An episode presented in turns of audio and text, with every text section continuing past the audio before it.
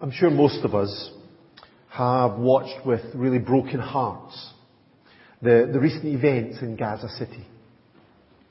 And it's not for me to, to preach about who's in the right or who's in the wrong here, but, but it's incredibly tragic to see so much suffering, so much loss of life for so many innocent people who have been caught up in that conflict. I'm sure we all pray for peace in that city, as we do in many of the conflict areas around the world. And even though we can watch these events happen on our TV screens, I don't think many of us can imagine what it's like to actually be in that kind of situation, to be trapped there.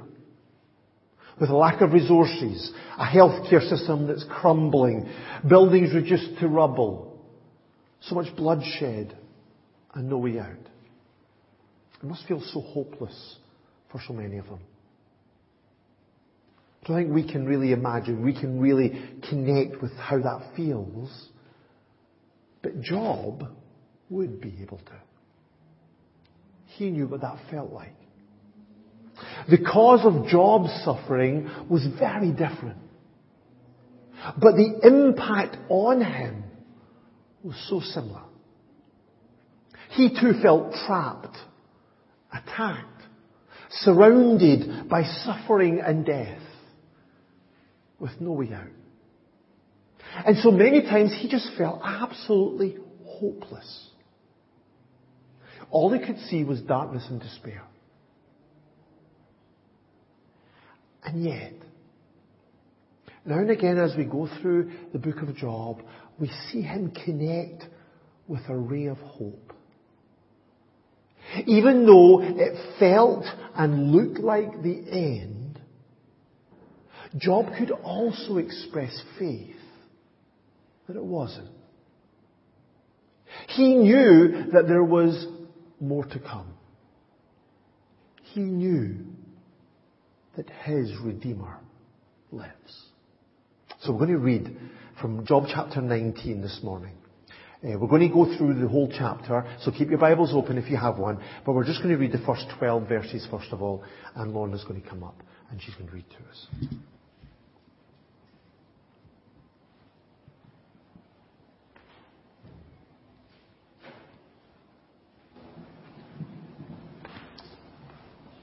Then Job replied, How long will you torment me and crush me with words? Ten times now you have reproached me. Shamelessly you attack me. If it is true that I have gone astray, my error remains my concern alone.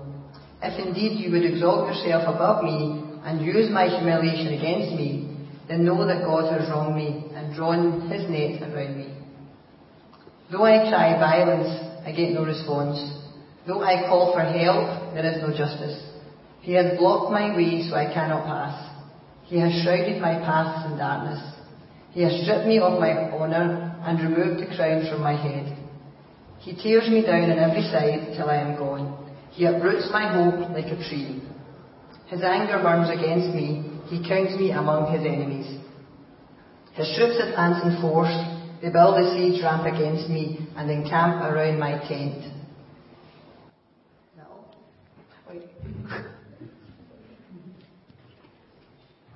Nice love. Job was right in the middle of his argument with his friends. And he was fed up with it. Bildad had just described the fate of the wicked, of those who do not know God.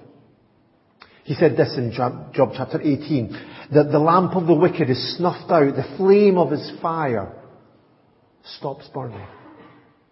Bildad believed that God was in control and that God was just. And so that he will always punish those who do wrong in this life. He said that they ended up in darkness and despair. They experience disaster and death. They disappear from off the, the face of the earth and they leave no descendants behind. And though Bildad didn't say it directly, I think the implication of his speech was really clear. This, what he described, matched with Job's suffering. And so Job, according to Bildad, must be somebody who's so wicked. Someone who doesn't know God. And of course, Bildad and the others were wrong. We've seen that, been reminded of that again and again through the book of Job. According to God, Job was blameless and upright, a man who fears God and shuns evil. But this didn't stop their constant criticism. Mercilessly, they attacked Job, blaming him for his own suffering. As Job said in verse 5, they saw themselves as better than he. They looked down on him. They judged him as guilty. And it was wearing him down.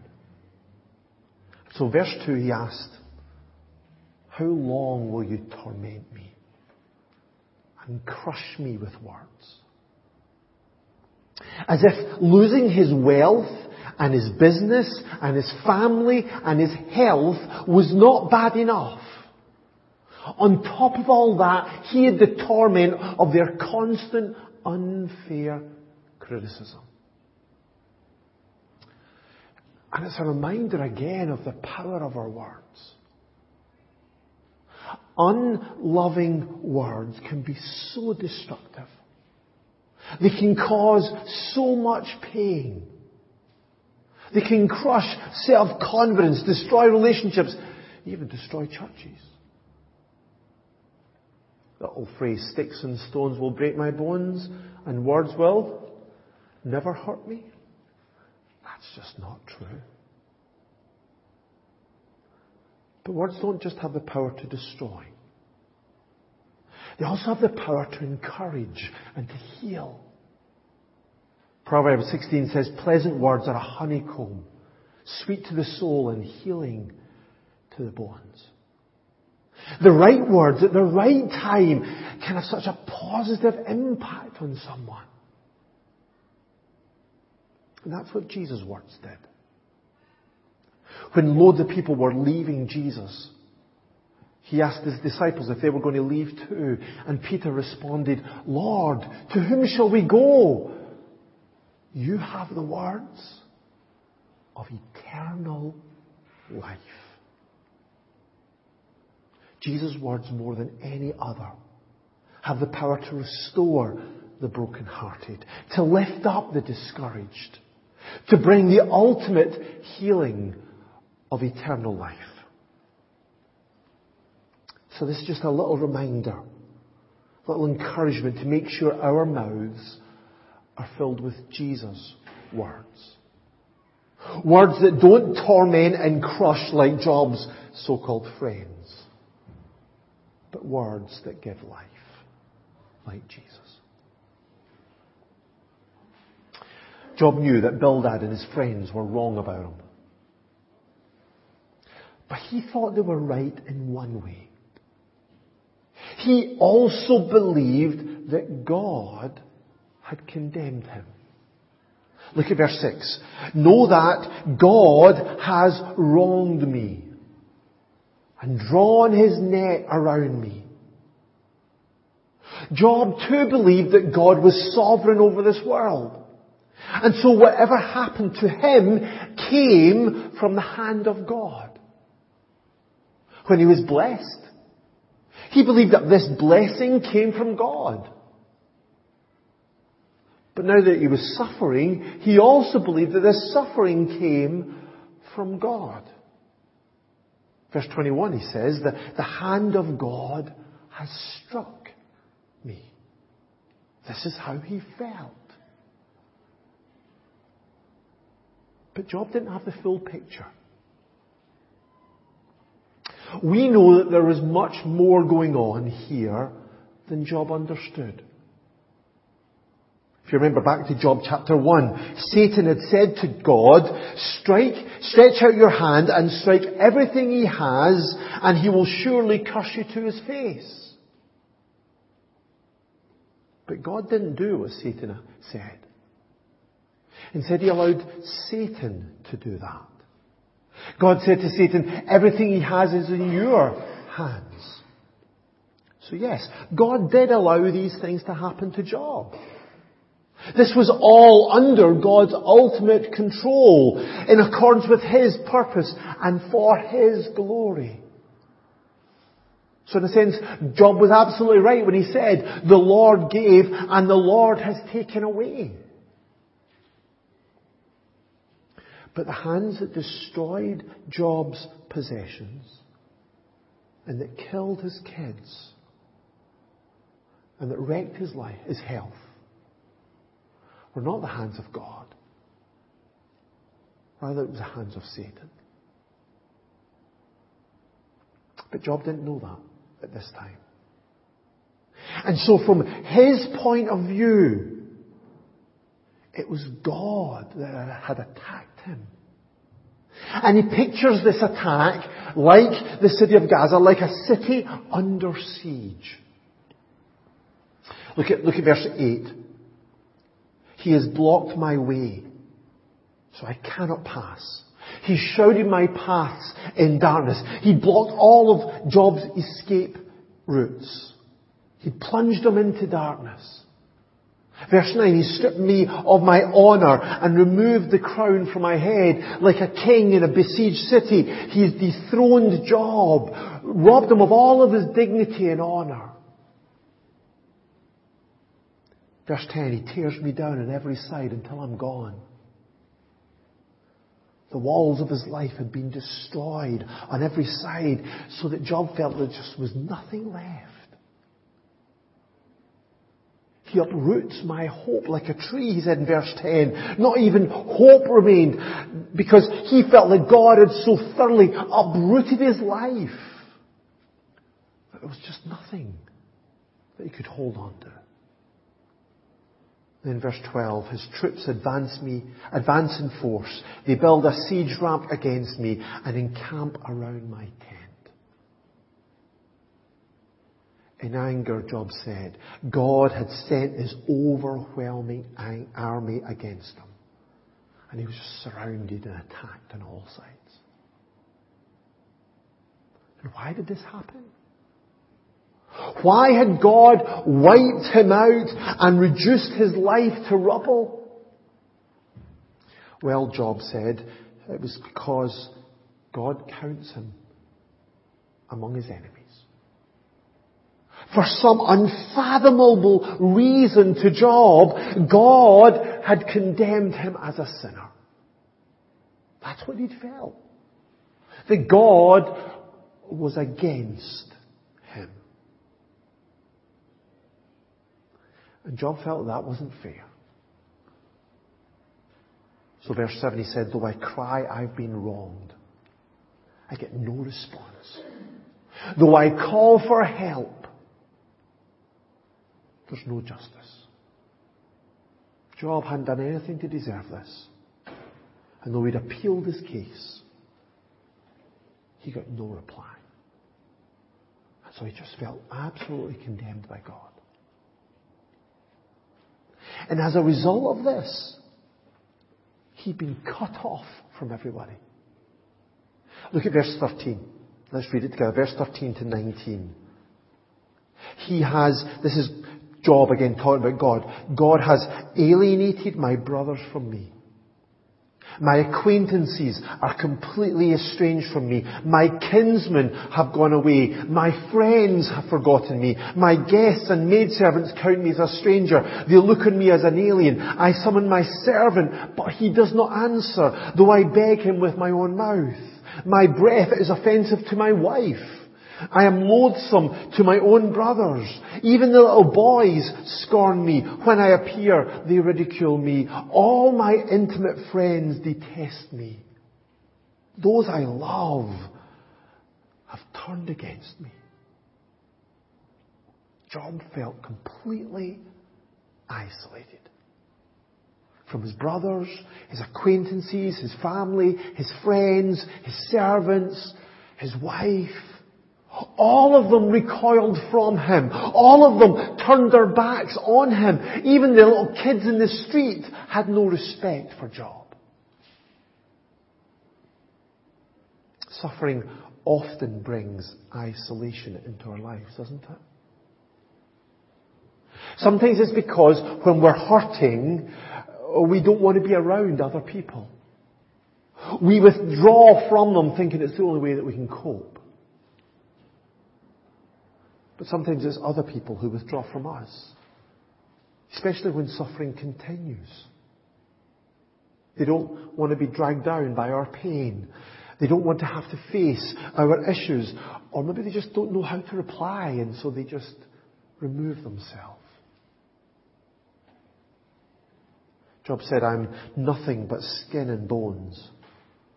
I've escaped only by the skin of my teeth. He was living in a dump. Bankrupt, bereaved, broken, barely hanging on to life. Who'd want to be identified with somebody like that? But more than that, if Job's friends are anything to go by, then people were convinced that he was suffering so much because he had sinned so much. So who'd want to hang out with a guy like that? Now, of course, it shouldn't have been like that. It's in those darkest of times that we need those who love us to turn up. It's those darkest of times that we need to turn up for those that we love. We are called to be devoted to one another in brotherly love. In the good times and the bad. In the, in the great times and the absolutely terrible times. We're supposed to love like that because that's how God loves. His promise to us is, never will I leave you. Never will I forsake you. And as God's people, that's how we are supposed to be. We are supposed to be faithful in our friendships and in our family and in our love. But that's not what Job experienced. Everyone abandoned him and left him alone. No wonder he pleaded with, uh, in verse 21, have pity on me, my friends. Have pity. But Job, he didn't just want to have his friends to help him at this time. More than anything else, Job craved vindication. That's what we were thinking about last week. He says it again in verse 23. Oh, that my words were recorded. That they were written on a scroll. That they were inscribed, inscribed with an iron tool on lead or engraved in rock forever. Job had been falsely accused. And he knew that, as we say today, mud sticks. Even without proof, allegations stick long in people's minds. So Job longed for his words to be recorded. Not just on a scroll, but on metal and on stone, so they'd last forever. So that people would know that he did not deserve all that he had suffered. That he was suffering as an innocent man. That's what he longed for. And this happened in a way much more than he could ever have imagined. Job lived probably before any of our Bible was written. Any of the scriptures actually were put down on paper. So he'd absolutely no idea that thousands of years later that we'd be here studying his words and learning that he was suffering here as an innocent man. And I think it reminds me that ultimately it doesn't matter what other people think of us. It doesn't matter what accusations are leveled against us through our lives. Ultimately what matters is what God writes about us in His book. At the final judgment, this is what John records in Revelation chapter 20. He says, if anyone's name was not found written in the book of life, he was thrown into the lake of fire. If we put our faith in Jesus, then we've been declared righteous in God's sight forever. And our names have been written in heaven in the Lamb's book of life. And that means that we will never be condemned. We will be forever vindicated. Forever we will be declared innocent in God's sight. And we don't need to fear any judgment or punishment to come. Ultimately, what matters is what God writes about us in His book. But Job didn't know all of this. Job didn't have the privilege of knowing the gospel that we have. He was well before Jesus came to this earth. But incredibly, he was still able to look ahead in faith. So much of Job's life was uncertain at this time. He had no idea why he was going through such a hard time. He had no idea what was going to happen in the future to him in this earth. But even in the darkest of times, there was something that Job knew. If you look at verse 25 of Job chapter 19, this is what he said. I know that my Redeemer lives. A Redeemer, that's someone who is connected to you by covenant. Someone who'd stand up for you when you cannot stand up for yourself. To demand justice if you've been wronged. To safeguard your inheritance. To ensure your legacy. To guarantee your future. And Job was confident that his Redeemer lives. And he didn't just mean lives then, in that moment. He meant lives and will, will go on living forever. Because he said next in verse 25 again, in the end, he will stand upon the earth. In the end, he will stand. And upon the earth, it literally means upon the dust which some people think means upon Job's grave. So better than a tombstone with Job's innocence inscribed on it. Job knew that his Redeemer would be there at the end to vindicate him, to declare that Job was innocent. So who was his Redeemer? Who was Job trusting in to stand up when he couldn't stand up for himself? Who was going to demand justice for Job? Who was going to safeguard his inheritance? Who was going to ensure his legacy? Who was going to guarantee his future? Well, who else but God alone? Even though Job's complaint was against God, even though he felt he was struggling with that feeling that God had condemned him, Job was still trusting in God, that God would stand for him.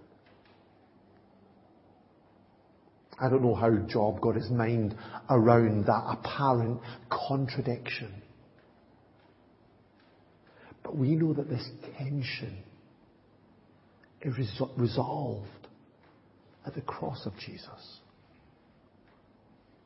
It is at the cross that God is both our judge and our Redeemer.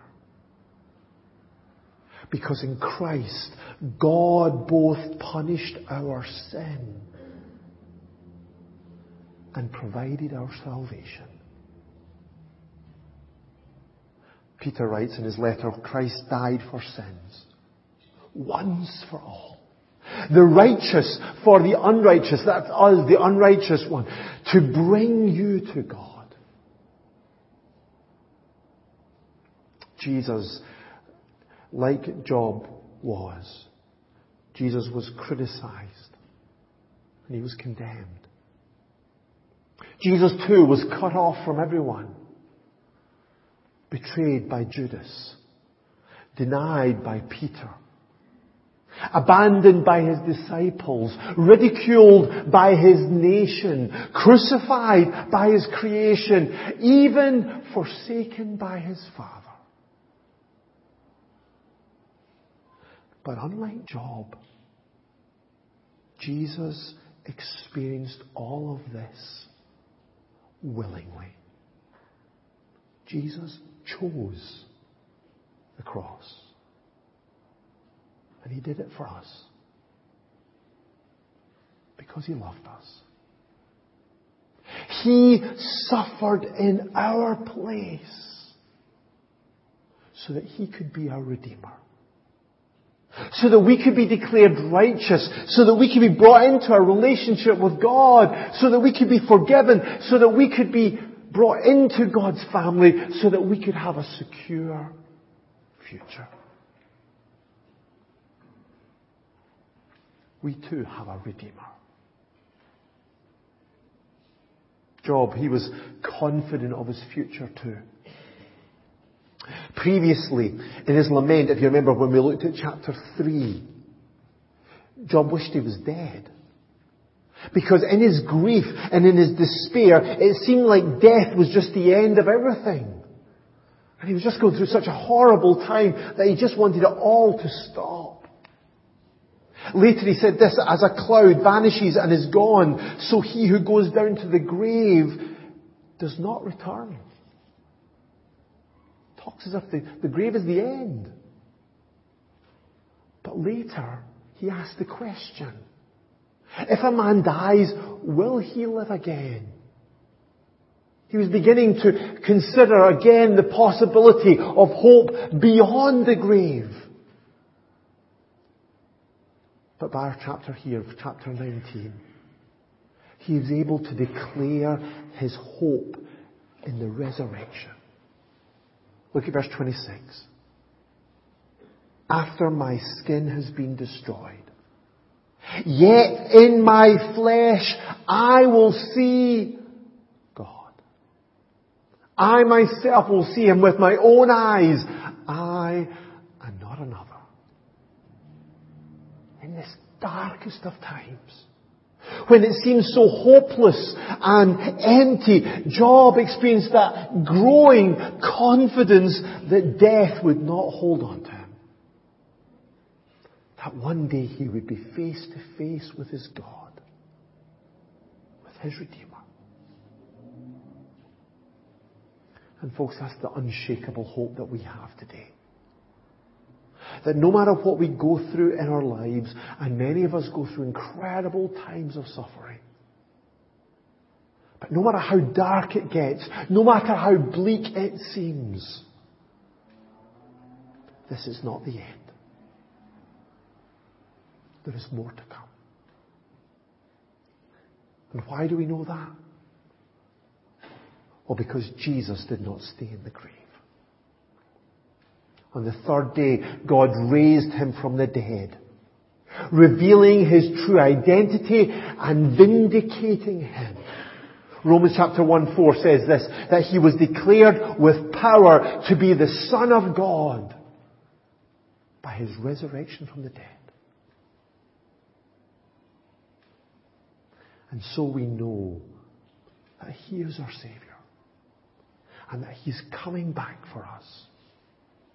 And we know that when he appears, we shall be like him, for we shall see him as he is. If you and I have trusted in Jesus, then this is our confidence. We can declare with Job that I know my Redeemer lives. But just finally, if we have this hope, then we need to be concerned for those who don't. That's what Job, how Job finished. Verse 28 in this, this chapter. If you say, this is Job speaking to his friends, if you say how we will hound him, since the root of the trouble lies in him, you should fear the sword yourselves, for wrath will bring punishment by the sword, and then you will know that there is judgment. His friends had been horrible to him, criticizing him, accusing him, and yet Job was still concerned for them. Because theirs was a law-based religion. Good or evil, they said, we get what we deserve. And so that meant there was no place in their system, in their theology, for undeserved suffering. And that meant there was no place in their theology for undeserved grace. And what they needed was God's grace. And so if they removed themselves from that, they stood in danger of judgment. And so Job warned them. And folks, we need to do the same. As we comfort ourselves with the reality of our living Redeemer, we need to warn others about their need of putting their trust in Jesus too. We are therefore Christ's ambassadors, as though God were making his appeal through us. We implore you on Christ's behalf, be reconciled to God. Like Job, we do, we probably will go through days of darkness and despair. But knowing Jesus makes all the difference. We may feel criticized by friends. We may feel condemned by God, and certainly we may be cut off from everybody. We may crave vindication. But we can be confident that our Redeemer lives. That He will stand up for us, and one day we will see Him face to face. And so we need to be concerned for others We need to go and tell them about Jesus, the one who loved them, who gave himself for them, so that they too can experience this unshakable hope that even the darkest of times can't extinguish.